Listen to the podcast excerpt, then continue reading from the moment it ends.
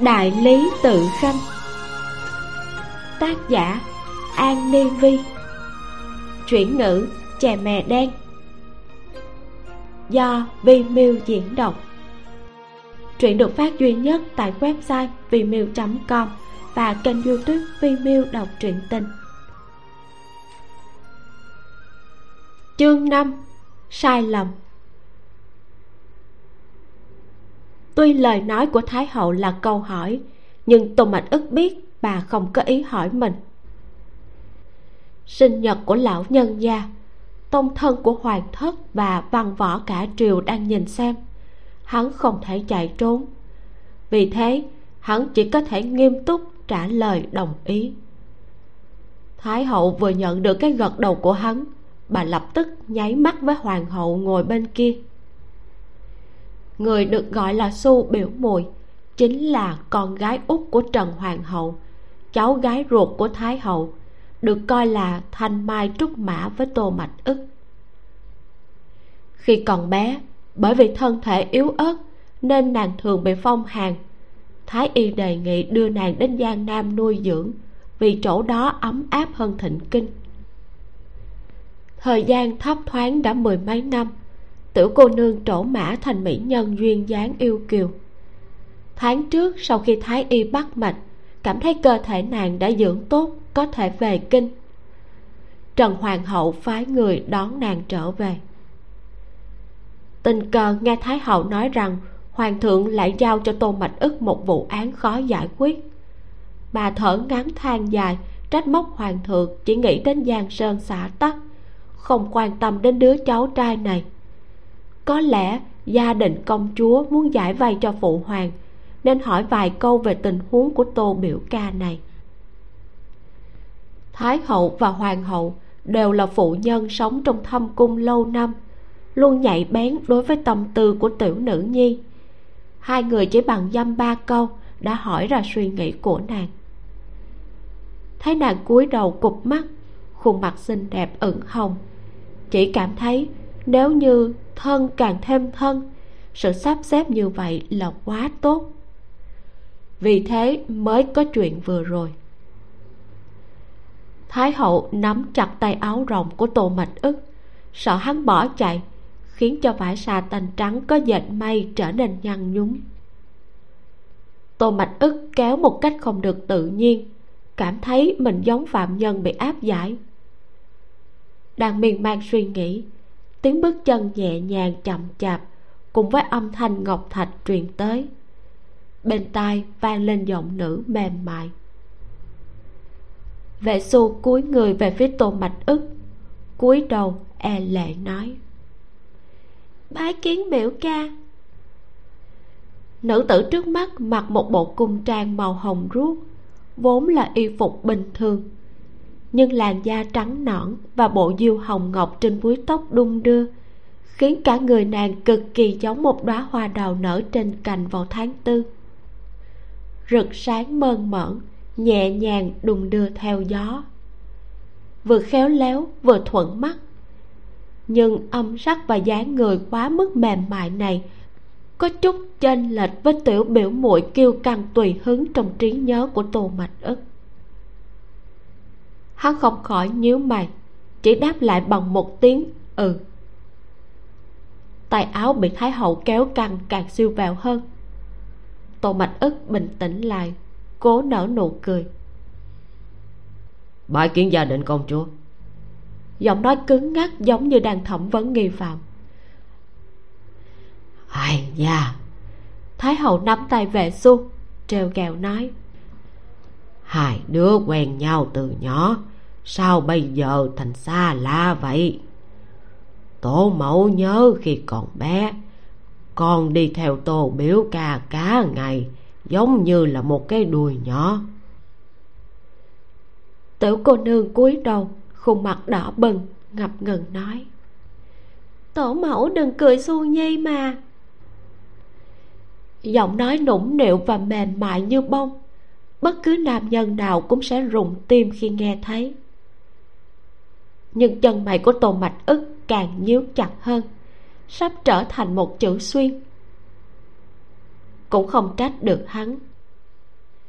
Kể từ khi vào đại lý tự, hắn chứng kiến những nữ phạm nhân giết chồng, ngoại tình, đoạt tài sản đều có dáng vẻ quyến rũ, mềm mại và vô hại như vậy. Bởi vì nữ tử như thế biết cách sử dụng lợi thế của mình để giành được tiền bạc, tình yêu, lòng thương hại và tính mạng của nam nhân. Tay áo lại bị vẹo một khúc. Hắn định thần lại phát hiện thái hậu đang sụ mặt, tỏ vẻ, nếu còn không nói tiếp, chờ đó cho ta. Hắn bất lực, đỡ trán và đành đáp lại bằng một nụ cười lịch sự lúc này, thái hậu mới thả tay, đẩy hắn đến chỗ mẹ su và nói, đừng nhìn thấy biểu muội xù nhi của con dịu dàng, đáng yêu. Nàng đi giang nam mấy năm nay, cũng từng nghiên cứu vài vụ án kỳ lạ của hình ngục. Vài ngày trước con tìm quyển khám nghiệm thường tích để thảo luận với ta đó tô mạch ức khách sáo gật đầu nhưng không lên tiếng. Vệ xu nói theo lời của thái hậu.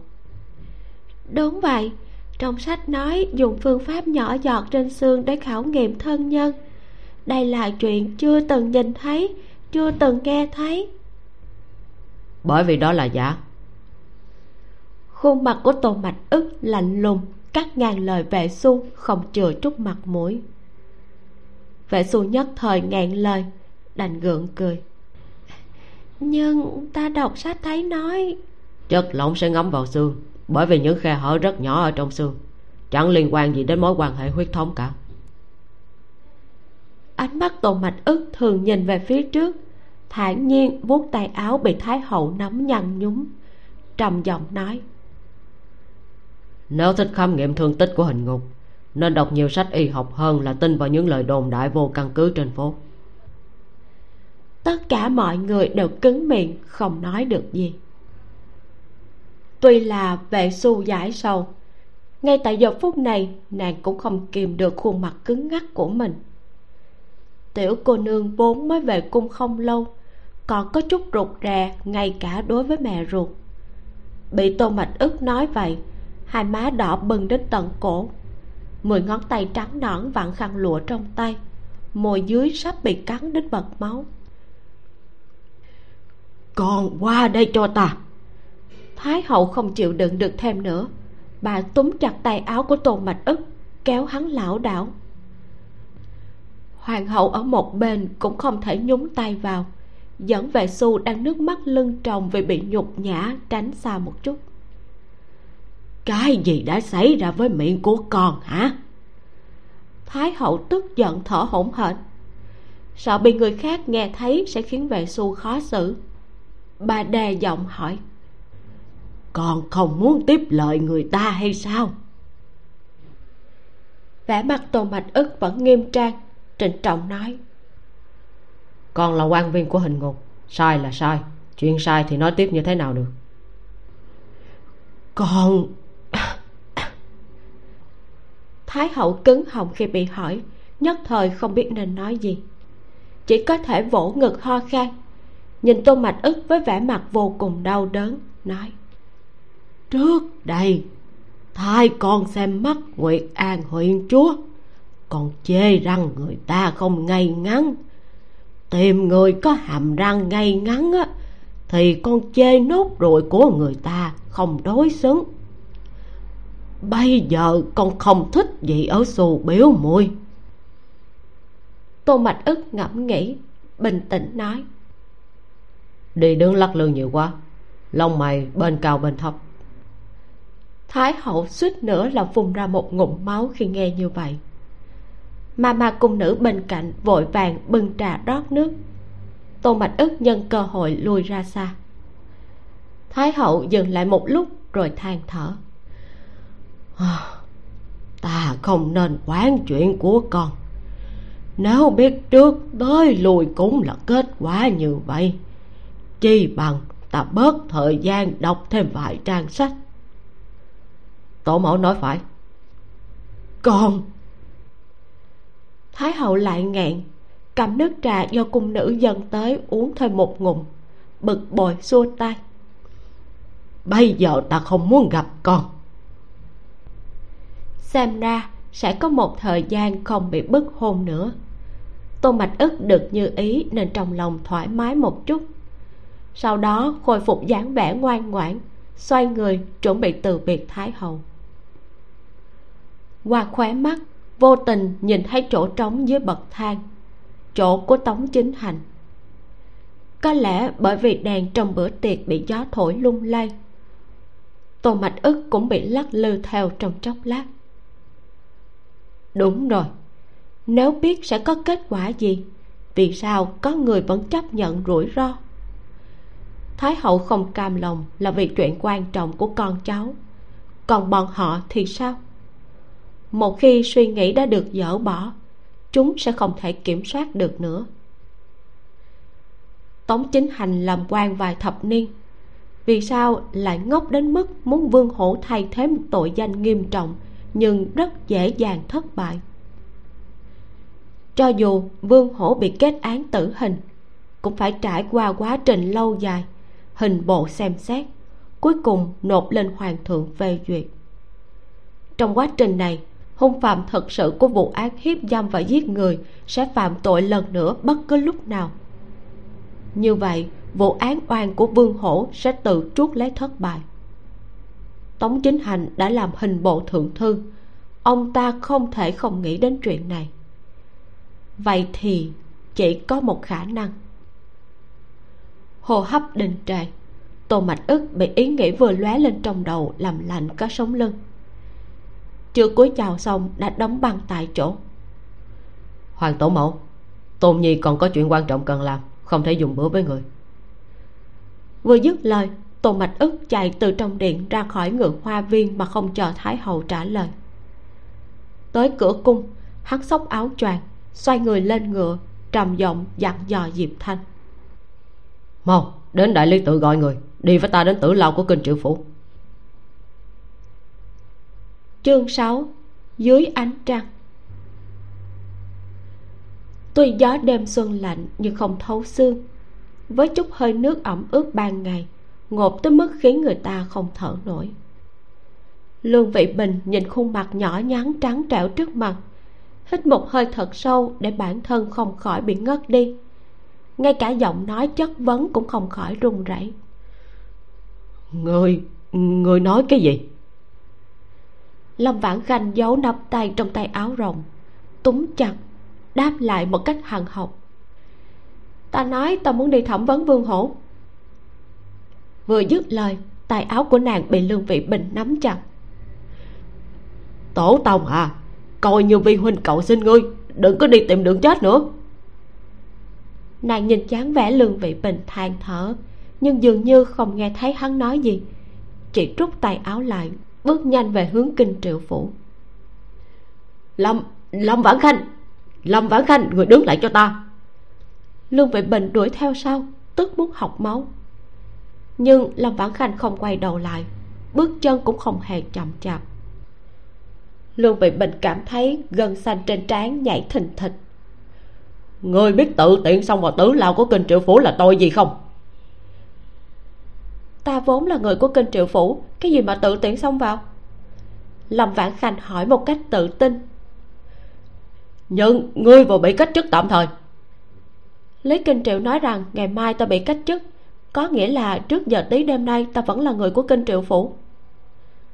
Lương vị bình bị ngàn. Tựa như hắn vĩnh viễn đấu lý không lại lâm vãn khanh. Người nhất định phải đi sao hơi thở của hắn yếu ớt gần như tuyệt vọng. Ừ. Một chữ chắc nịch rơi vào bóng đêm, hết sức chói tai. Đêm sâu như nước, vạn vật xung quanh mờ ảo dưới ánh đèn đường lờ mờ, hắn nhìn gương mặt gầy gò của lâm vãn khanh. Trong mắt hiện lên tia sáng.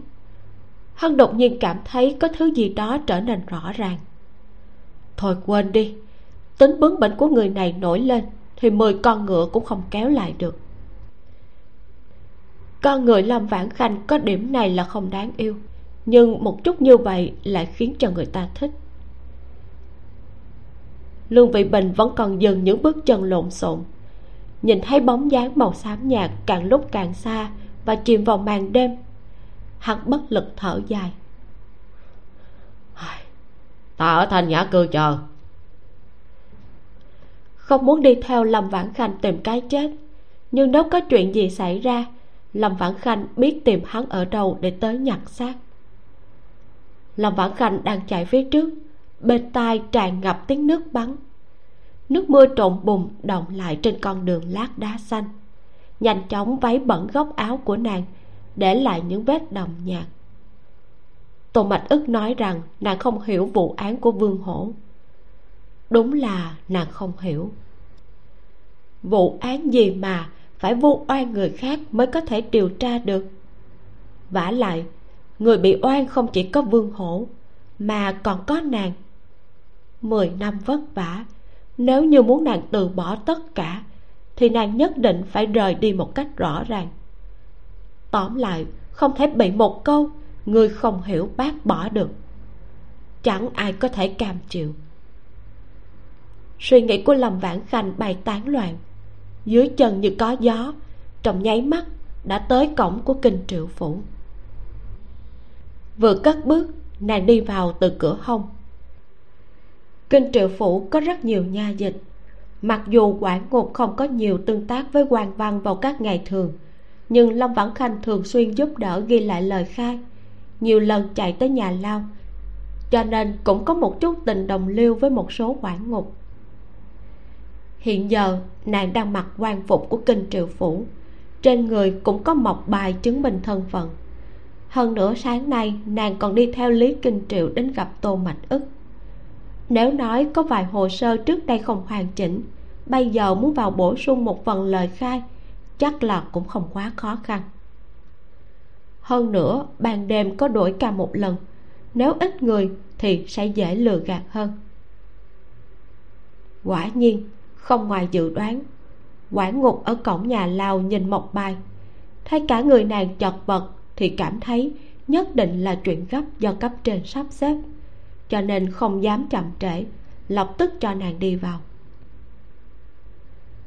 Trong tử lao tối tăm và chật trội, đèn dầu bốc khói đèn kịch để lại những vết loang lỗ trên tường, từng vòng từng vòng như bóng ma.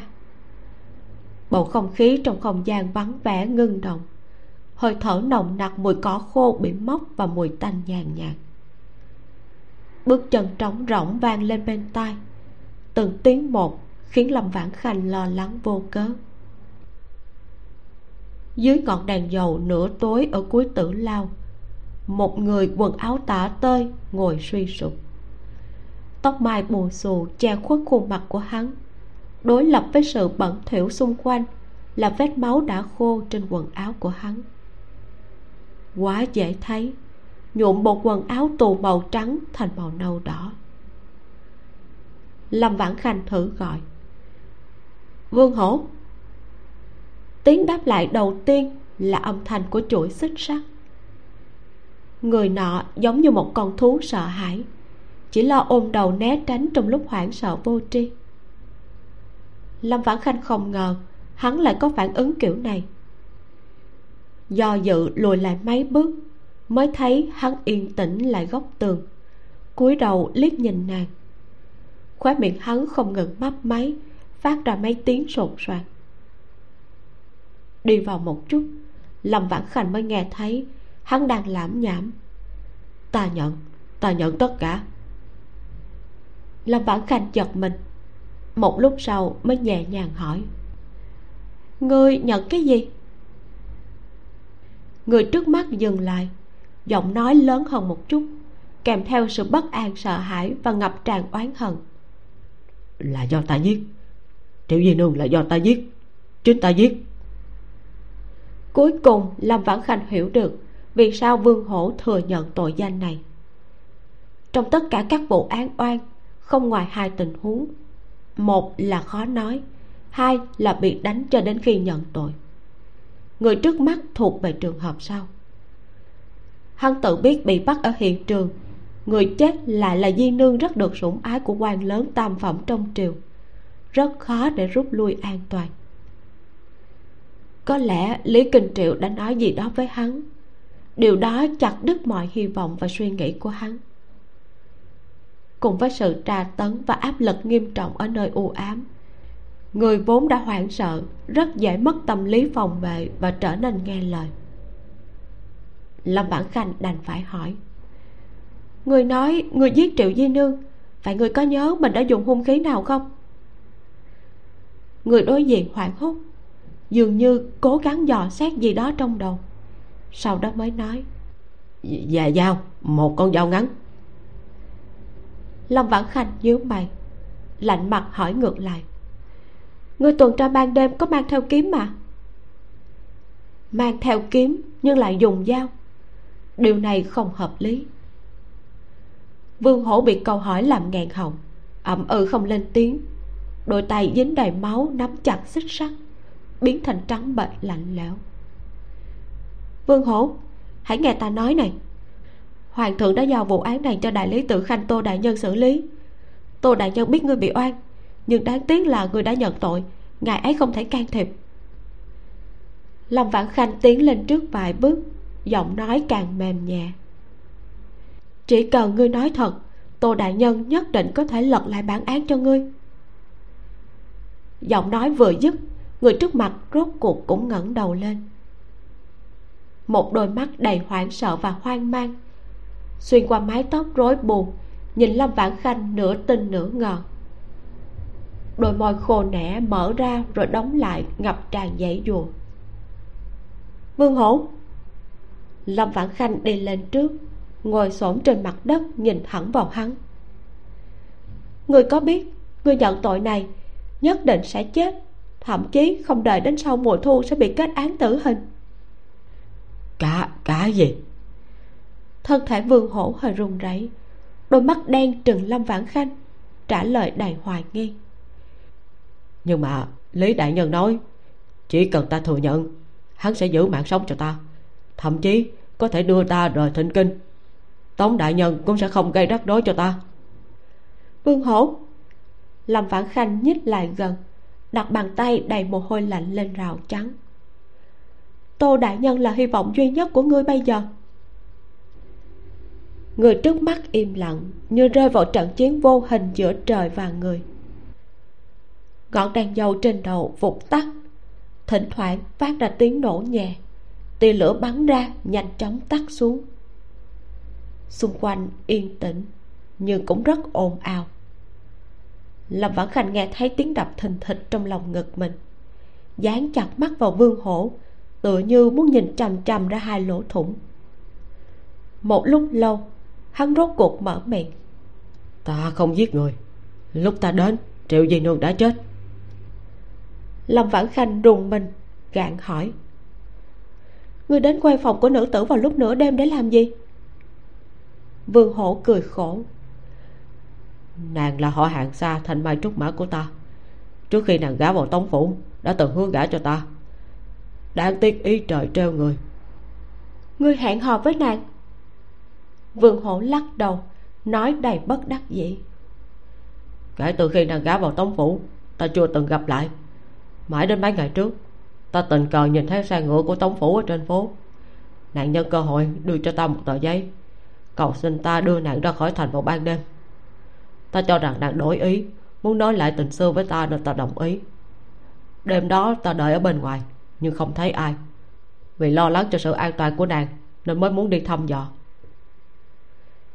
Không ngờ ngươi vừa đi thì phát hiện thi thể của nàng. Phải. Vương hổ có vẻ tự dễu cười nói. Nàng mất mẹ khi còn nhỏ. Sau đó lại mồ côi cha thật khó khăn mới nhận được bà con ở hầu phủ. Đảo mắt lại bị gã đến nơi như thế. Nếu biết như vậy, trong giọng nói của hắn chứa đựng sự hối hận và tự trách, cuối cùng vẫn nuốt những câu nói kế tiếp.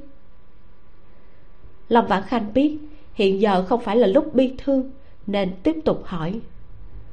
Vậy ngươi có phát hiện người nào khả nghi ở gần đó không? Vương hổ vùi đầu suy nghĩ, do dự nói hình như trước khi vào cửa có thấy một nữ tử. Lòng vãn khanh trở nên quan tâm. Vậy sao? Người như thế nào? Hơi xa nên ta nhìn không rõ. Bóc dáng nàng không cao mặc trang phục giống như là nha hoạn của tống phủ. Chân hình như là bị tật, đi lại hơi khập khiễng. Nhưng nàng chỉ ở xung quanh một lúc rồi rời đi mà không vào. Lâm vãn khanh nhíu mày đôi mắt linh động cũng mất đi một chút ánh sáng. Xem ra, vương hổ không thể cung cấp thông tin hữu ích nào. Nhưng ít ra cũng chứng tỏ hắn thật sự bị oan. Về phần nữ tử kia, cho dù có liên quan hay không, tóm lại là một manh mối không thể bỏ qua. Lâm vạn khanh suy nghĩ một lát rồi nói với vương hổ, ta đi lấy giấy bút tới để viết lời khai của ngươi người ký tên ấn dấu tay lần nữa. Ta sẽ nghĩ cách đưa lời khai này đến tay tô đại nhân. Thấy vương hổ im lặng một chút mới gật đầu đồng ý. Nàng xoay người, chạy ra khỏi nhà lao. Ánh trăng ló đầu không biết từ khi nào. Hắt chút ánh bạc vào đêm xuân yên tĩnh, lạnh lẽo. Như muốn chiếu sáng tâm trạng của lâm vãn khanh. Có mùi thơm ngầm thoang thoảng trong gió. Lâm vãn khanh khẽ nhúc nhích mũi đó là hoa đào mùa xuân trong kinh triệu phủ. Trăng sáng vằn vặt, cây đào như đóa mây hồng dưới trăng, gió thổi vi vu. Vị ngọt nhẹ, pha chút ấm áp. Nàng vui vẻ ngẩng đầu nhìn. Bên khóe mắt, một màu phấn lướt qua cực nhanh, kèm theo chút trắng lạnh lẽo. Lòng vãn khanh giật mình theo bản năng, xoay người tìm chỉ thấy cơn mưa phấn bột từ trên trời rơi xuống. Nào có màu phấn gì? Chắc là những cánh hoa bay tán loạn trên không trung mê mẩn đôi mắt của nàng mà thôi. Vì thế, nàng yên tâm, tiếp tục chạy đến phòng hồ sơ gần nhất. Nửa đường gặp hai nhà dịch của kinh triệu phủ đi tuần cùng nhau, đang cười đùa múa may thành kiếm dài trong tay dưới ánh trăng.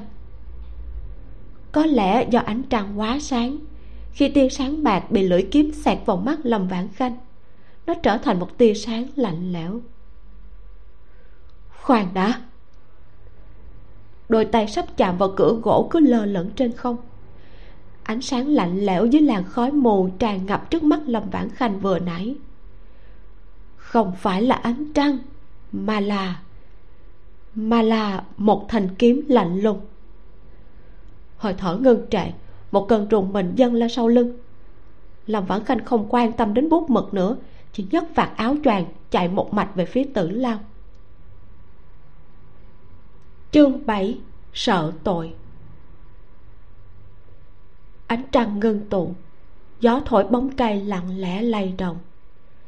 Lâm vãn khanh chưa bao giờ cảm thấy xung quanh yên tĩnh như thế. Tựa như toàn bộ kinh triệu phủ chìm vào hồ nước đen kịch, sâu không thấy đáy bên tai là tiếng thở gấp gáp và tiếng bước chân lộn xộn của chính nàng. Trái tim như bị kéo xuống, càng ngày càng nặng. Một đội nha dịch được cho là canh gác bên ngoài nhà lao đã biến mất. Cách cửa nhà lao đáng lẽ được đóng lại đang hé mở. Bị gió đêm khuấy động, phát ra âm thanh kẹo kẹt lạ thường. Bước chân của nàng nhất thời bị thứ gì đó túm lấy. Ngay ngốc ghim chặt xuống đất trong không khí có vị ngọt nhẹ, kèm theo chút ấm áp tựa như đào tháng sáu. Gió nhẹ thổi tới, hương thơm ngọt ngào tan hết.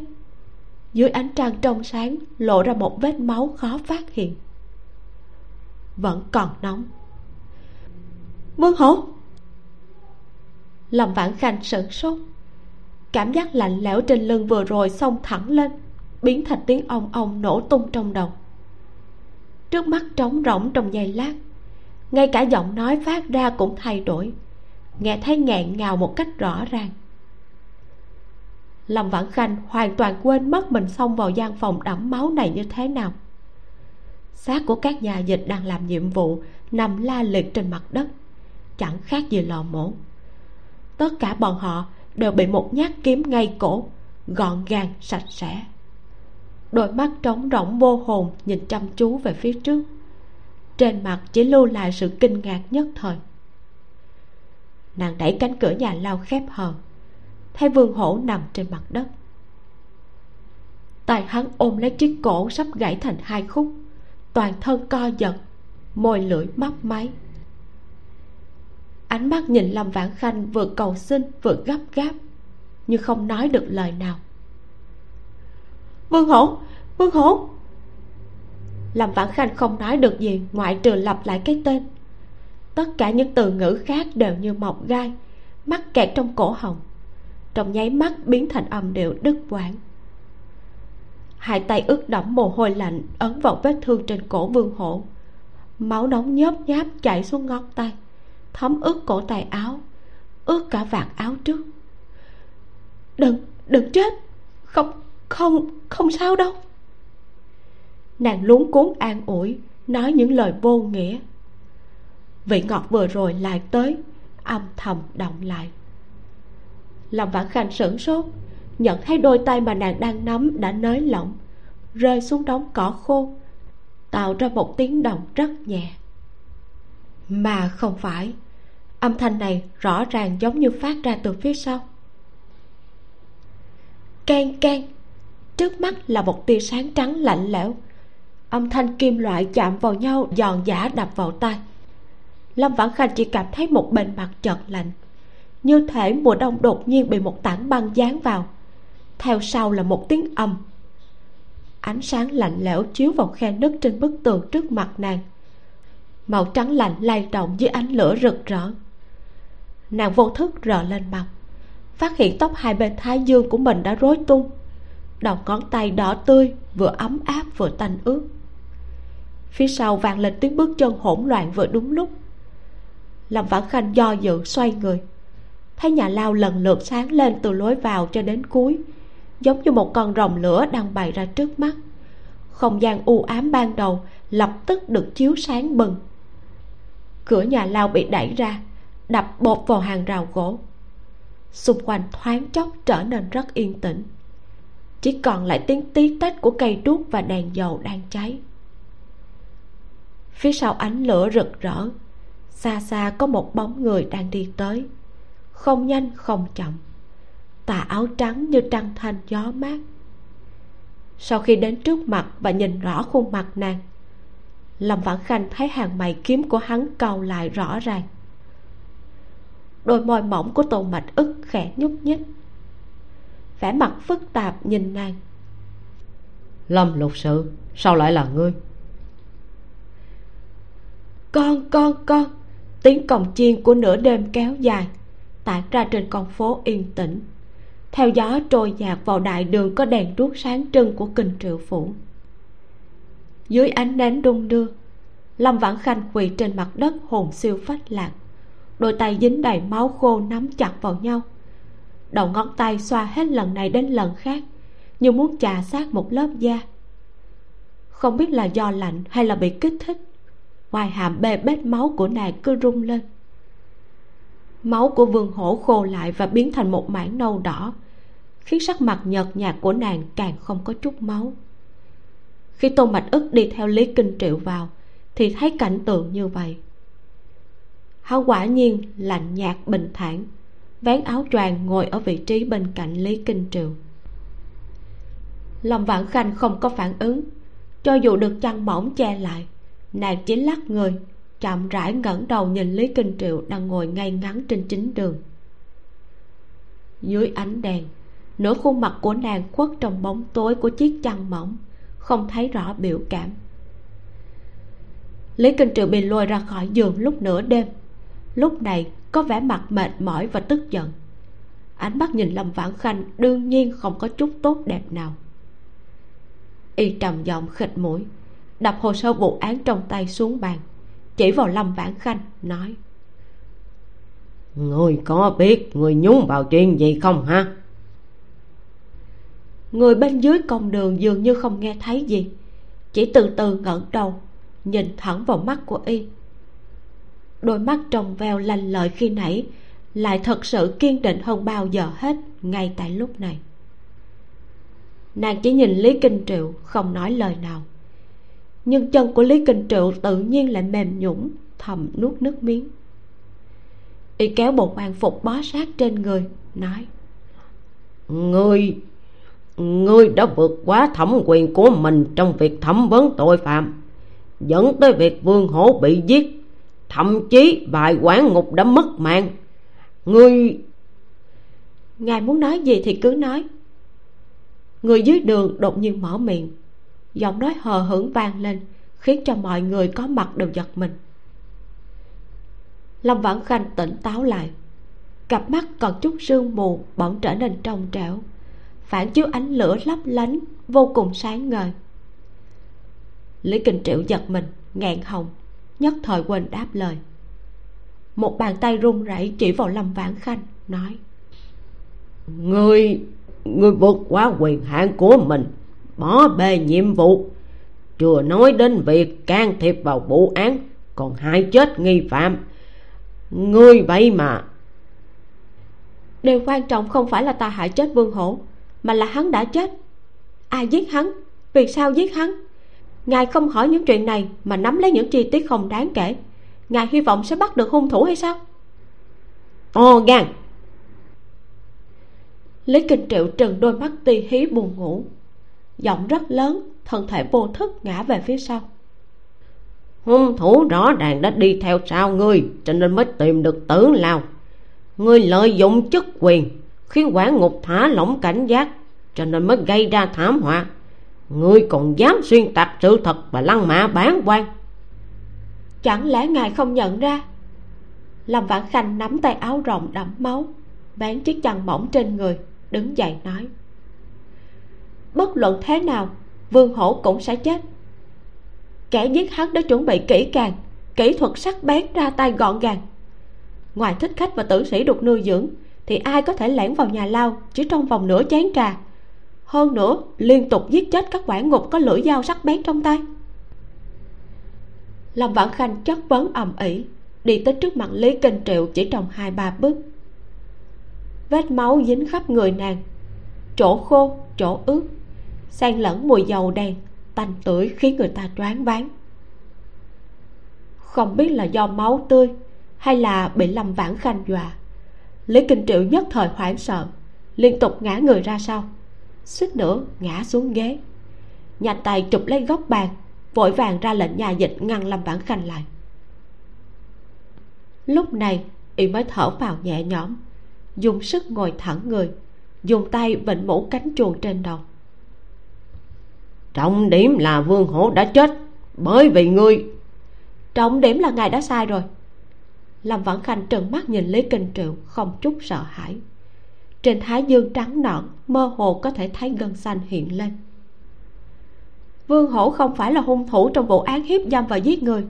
Thậm chí triệu di nương cũng không phải do hắn giết.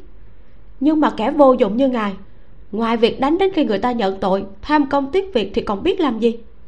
Nếu điều tra rõ nỗi oan của vương hổ sớm hơn, có phải hắn không cần bị nhốt trong nhà lao, có phải sẽ không chết hay không? Người người người khinh thường công đường, sỉ nhục mệnh quan triều đình.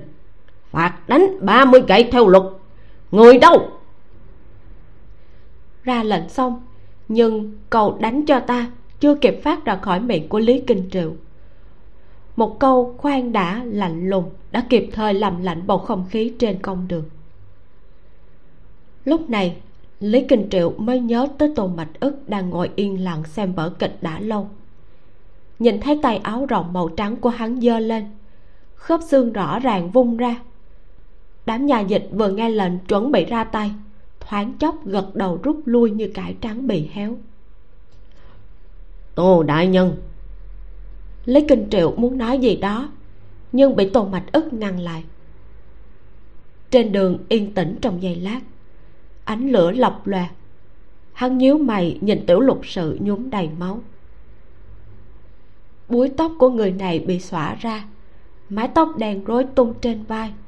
Có vết xước rõ ràng do lưỡi dao sắc bén làm trầy ở một bên má. Giọt máu đã đông lại, treo lơ lửng như một chuỗi san hô đỏ. Quan phục màu xám dính bùn và máu. Vô cùng chật vật. Tuy nhiên, một nơi nào đó trong lòng đột nhiên chuyển động không thể kiểm soát. Hắn không hiểu vì sao vì sự liều lĩnh thiếu hiểu biết của người này. Hay vì sự nhạy bén của người này đối với sự thật. Hoặc là vì sự bướng bỉnh chưa đâm đầu vào tường nên chưa chịu quay lại của người này. Tô mạch ức nở nụ cười. Chỉ là một chút vòng cung khiêu khích nơi khóe miệng. Lúc này, hắn cảm thấy tiểu lục sự vô cùng thú vị. Tô đại nhân lần này lý kinh triệu đổi giọng dò hỏi. Có lẽ y đã nhận thấy sự khác thường của tô mạch ức không dám hành động hấp tấp. Tô mạch ức không để ý đến hắn vẫn nhìn lâm vãn khanh thông thả hỏi. Người vừa nói vương hổ không giết triệu di nương sao? Người bên dưới giật mình dường như không ngờ hắn sẽ hỏi câu này phản ứng một lúc mới dứt khoát nói không? Lý kinh triệu nhếch mép vẻ mặt khinh thường. Làm sao người biết hắn không có? Bởi vì hắn không có lý do để giết người. Lý kinh triệu muốn nói thêm vừa định mở miệng thì bị ánh mắt lạnh thấu xương của tô mạch ức quét lại. Tô mạch ức tiếp tục hỏi hắn lẻn vào khuê phòng của nữ tử lúc nửa đêm để làm gì? Lâm vãn khanh trầm mặt dùng răng cắn nhẹ môi, yếu ớt nói. Nếu như ta nói rằng vương hổ đã kể với ta, triệu di nương là thanh mai trúc mã của hắn, nàng đưa cho hắn một tờ giấy, muốn vương hổ dẫn nàng chạy trốn, đại nhân có tin không? Những nghi ngờ treo ngược trong lòng đã được xác nhận. Tô mạch ức không nói. Dưới ánh lửa đung đưa, bóng hắn đổ xuống dưới chân. Ngón trỏ và ngón cái của bàn tay phải liên tục chà sát, phát ra tiếng sột soạt ánh mắt xa xăm không biết đang ở nơi nào. Lý kinh triệu hỏi một cách yếu ớt. Tô đại nhân tô đại nhân có chỉ thị gì? Tô mạch ức sững sờ trong chớp mắt nở nụ cười xa cách nói. Không có. Vậy tiểu lục sự? Làm quan nhiều năm lý kinh triệu đương nhiên quan nhìn sắc mặt của người khác nếu tô mạch ức đã ra mặt ngăn cản, y dĩ nhiên nên hỏi hắn muốn làm gì tiếp theo. Tô mạch ức tự như mới phản ứng lại. Theo ánh mắt của lý kinh triệu, nhìn lâm vãn khanh đang ở dưới đường. Không chút do dự, hắn rút bàn tay đang xoa liên tục, nhẹ nhàng đặt lên đầu gối, nói. Hắn là người của kinh triệu phủ, trừng phạt thế nào, đương nhiên không tới lượt đại lý tự làm chủ lý kinh triệu có tự quyết định. Chương 8 hình phạt roi. Nụ cười nịnh nọt ban đầu trên mặt lý kinh triệu trở nên cứng ngắc. Một lúc lâu sau mới định thần lại. Vị tô đại nhân bên cạnh là người nổi tiếng lạnh lùng.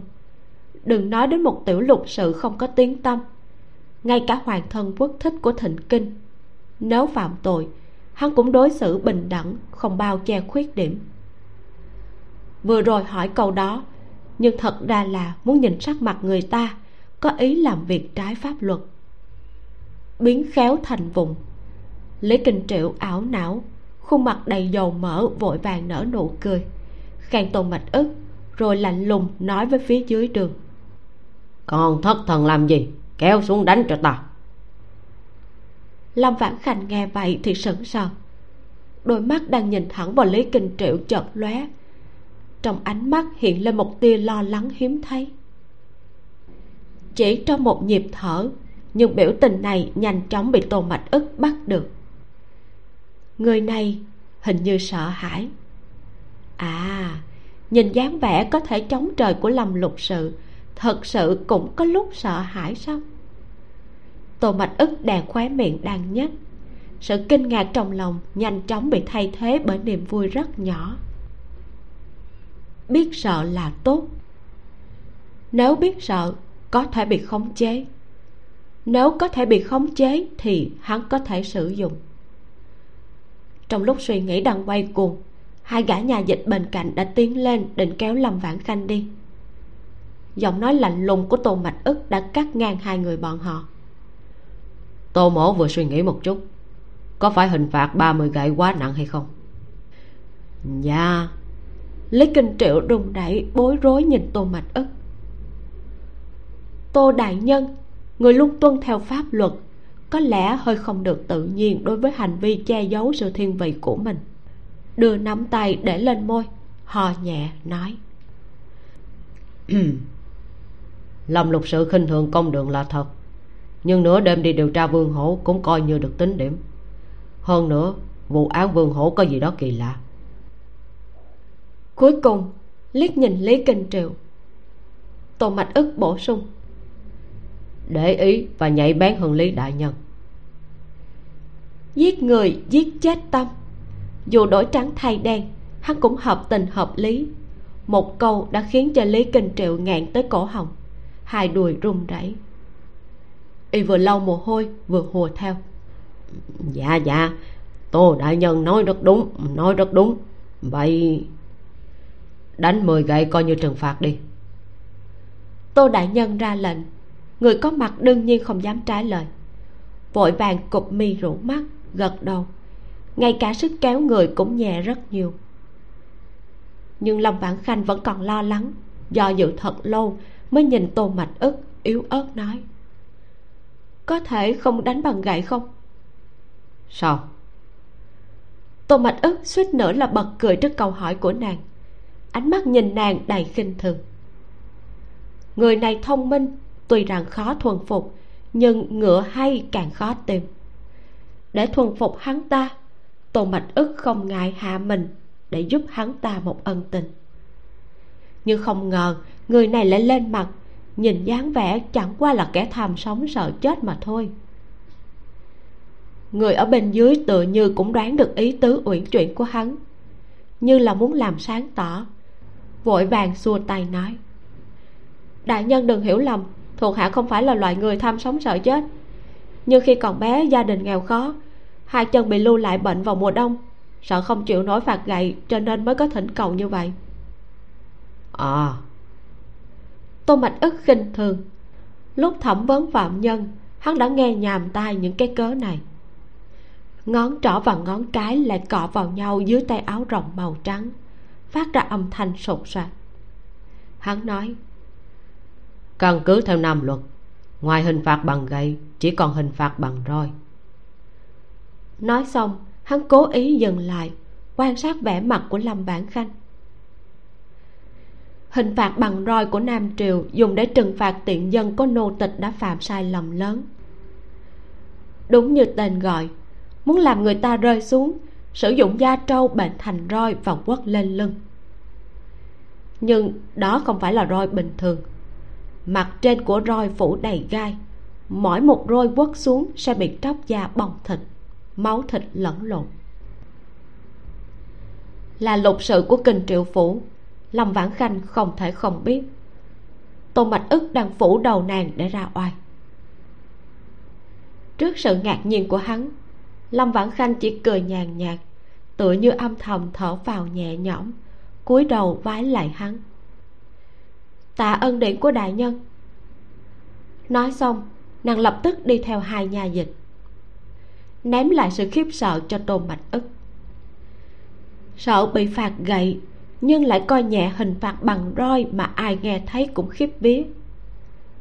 Lâm vãn khanh này thật sự càng ngày càng thú vị. Trăng lên giữa trời, không khí đêm xuân đọng một tầng sương mù, làm cho mặt mày đều nhuộm nước. Tô mạch ức rời kinh triệu phủ đã quá giờ sửu. Diệp thanh đi theo hắn ra khỏi cửa chính của kinh triệu phủ vắng lặng khoác áo choàng trên tay lên vai hắn. Tô mạch ức vừa thắt dây lưng vừa ngẩng đầu nhìn trời.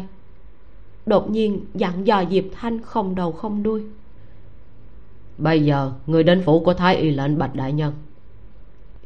Dạ. Diệp thanh suýt nữa là cho rằng mình đã nghe lầm ngơ ngác nhìn lên trời. Giờ sửu canh ba là thời gian mà mọi nhà chìm trong giấc mộng tự nhiên chạy tới phủ của người ta. Để làm gì? Tô mạch ức không phát hiện ra nghi ngờ của hắn. Cúi người chui vào xe ngựa, lười biến dựa vào xe, rời đi. Diệp thanh đứng nhìn theo với vẻ mặt khó hiểu. Tổ tông có thể nói hết lời rồi mới rời đi được không? Lâm vãn khanh đã lâu không nằm mơ. Trong mơ, nàng quay về năm bốn tuổi tuyết rơi dày đặc ở thịnh kinh. Nàng thấy mình đang đứng trên con phố đông đúc, chật vật bám vào tấm bia đá bên cạnh, thẫn thờ nhìn cha mẹ ở phía xa.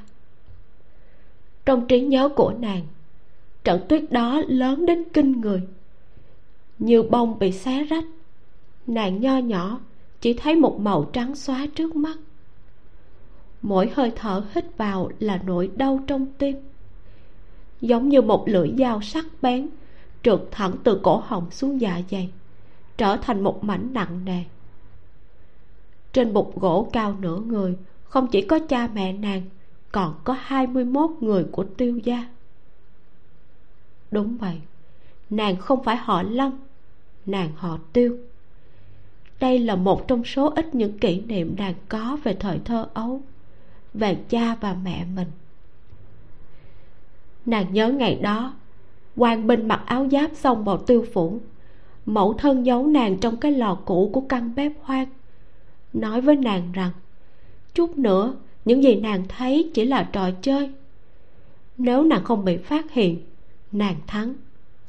Sau đó, nàng có thể đi ra ngoài bằng cửa sau. Bạn thân của phụ thân, lâm bá phụ, sẽ thưởng cho nàng. Đưa nàng đến nơi nàng chưa từng đến ăn những món nàng chưa từng ăn. Một khi tiểu hài tử ham chơi thì rất dễ lừa, cho dù là lời giải thích đầy sơ hở. Trên đường rời thịnh kinh, lâm vãn khanh phát hiện có điều không ổn. Cha mẹ luôn giữ lời hứa lại không đi cùng nàng đến nơi mà họ nói là rất thú vị. Có lẽ là trực giác, có lẽ là sự dũng cảm bẩm sinh của tiểu hài tử nàng tìm cớ lẻn trở về thịnh kinh. Những cuộc thảo luận từ đầu đường cuối ngõ cho nàng biết, phụ thân bị hội thẩm và bị kết án tử hình. Nàng không hiểu điều này có nghĩa gì. Trực giác cho rằng không phải là chuyện tốt từ giọng điệu của các bá tánh. Sau đó, nàng mơ màng đi theo đám đông đến giao lộ chợ phía tây. Chỉ một cái liếc mắt, nàng sợ tới mức gần như mất cả giọng nói trên bục gỗ cao. Hai mươi 21 người của tiêu gia đang quỳ. Phía sau họ là đao phủ đang cầm những cây đao lớn trong tay. Xung quanh tuyết rơi dày đặc. Nàng thấy lưỡi đao lạnh lẽo khiến nàng đau mắt. Một nam tử mặc trang phục sang trọng bước ra từ phía sau ánh sáng của cây đao. Lấy ra một cuộn giấy bằng gấm vàng, cao giọng đọc gì đó đáng tiếc nàng chẳng hiểu. Đó là lần đầu tiên nàng cảm thấy hối hận. Biết vậy nên nghe lời mẫu thân, chăm chỉ đi theo tiên sinh học hành. Quần chúng xôn xao, bọn họ xô đẩy về phía trước, suýt nữa đẩy tấm bia đá mà nàng đang bám vào. Lâm vãn khanh chỉ có thể ôm chặt tảng đá lạnh như băng. Móng tay bị gãy đâm vào da thịt máu chảy ròng ròng từ đầu ngón tay non nớt. Trên một gỗ cao, nam tử mặc trang phục sang trọng giơ tay. Đào phủ tiến lên, để tất cả mọi người lên phiến đá, để lộ cổ. Cây đào giơ lên cao, lưỡi đao sắc bén chiếu ánh sáng lạnh. Cuối cùng nàng cũng biết là gì. Nhưng mà nàng không thể làm gì được nước mắt chảy dài trên gò má bị đông lạnh đến tê dại. Ngay cả tầm mắt mơ hồ cũng bị che lại. Cha! Cha! Nàng lẩm bẩm, âm thanh khô cạn và nghẹn ngào. Một bàn tay lao ra khỏi đám đông, nắm chặt lấy nàng. Sức lực vô cùng lớn, cả người nàng bị kéo ra khỏi tấm bia đá. Một vòng tay ướt đẫm gió tuyết tiến lên ôm chặt lấy nàng. Đừng nhìn. Nàng nhớ lời lâm bá phụ nói với nàng. Lâm vãn khanh không nói nên lời chỉ khóc. Tuyết nặng hạt rơi sột soạt dính lên lông mi vội vàng hóa thành nước ướt đẫm một mảng. Nhắm mắt lại. Dường như một chút sức lực cuối cùng cũng bị lấy đi. Lâm vãn khanh làm theo nhìn về phía sau lâm bá phụ một đôi bàn tay to dán vào lỗ tai nhỏ của nàng. Loáng thoáng từ một nơi xa rất xa hình như nàng nghe thấy một tiếng trầm đục. Mọi âm thanh đều yên ắng. Từ nay về sau con là con gái của lâm hướng hỷ tên là lâm vãn khanh. Lâm vãn khanh lâm vãn khanh. Từng tiếng lâm vãn khanh trong mộng dần dần trở nên hư ảo, chậm rãi gia tăng, biến thành lâm vãn khanh ấm áp bên tai. Nàng mơ màng mở mắt ra, lọt vào trong tầm mắt là gương mặt nửa tức giận, nửa lo lắng của lương vị bình. Ánh nến mờ ảo phản chiếu từ phía sau hắn, làm mờ đi những đường nét trên khuôn mặt không mấy nổi bật của hắn lúc này, lâm vãn khanh mới nhớ. Hôm qua bị phạt xong, được người ta đỡ vào một căn phòng nhỏ ở tạm trong kinh triệu phủ. Bởi vì quá mệt mỏi ban ngày, hơn nữa có thêm vết thương mới, nàng ngủ hôn mê bất tỉnh ngay khi chạm giường. Có lẽ lương vị bình đã nghe thấy gì đó và tự mình tìm tới. Nàng giật tay, mới nhận ra mình còn đang nằm trên giường áo bào màu xám mặc hôm qua nhuộm đầy máu đã khô, dính vào lưng. Vừa cử động thì bị kéo rất đau. Chiếc chăn đắp trên người nàng một cách vô ích, chẳng có tác dụng gì cả. Có vết thương thì sẽ bị lạnh. Vết thương không được xử lý kịp thời ngày hôm qua, nàng lại ngủ như vậy cả đêm. Bây giờ lòng bản khanh cảm thấy đầu choáng váng, lạnh cả người tay chân nhức mỏi. Chắc là đang sốt. Nàng nhìn lương vị bình, khóe môi nở nụ cười yếu ớt. Từ trong cổ họng nặng ra một tiếng khàn khàn. Lương huynh lương vị bình sửng sốt, vội vàng lấy chén nước tới. Mười hai năm, chấp niệm đã đưa nàng đến đây, cũng kết thúc ở đây lâm vãn khanh cho rằng mình không còn là tiểu cô nương bất lực nữa. Nhưng hôm nay mới phát hiện, mọi thứ đều trở lại điểm ban đầu.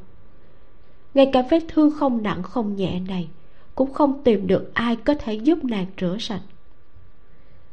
Nàng nhìn lương vị bình cười chua xót, nhẹ nhàng đẩy chén nước hắn đưa tới. Lương huynh, nàng gọi hắn giọng nói vẫn khàn. Ráo ta nói cho huynh một bí mật. Huynh có thể giữ giúp ta không? Nước trên tay lương vị bình rung lên, do dự một chút mới hỏi thử. Là là gì? Lâm vãn canh biết hắn nhát gan, nên không có ý định kéo hắn vào bất cứ nguy hiểm nào. Nhưng hôm nay, ngoài lương vị bình nàng không tìm được người nào khác mà nàng có thể tin tưởng. Nàng chống nửa người lên khỏi giường. Mái tóc dài đen nhánh như thác nước có chút ánh sáng nhàn nhạt, buông xuống khỏi vai. Nó làm mềm đi khuôn mặt vốn đã thanh tú của nàng.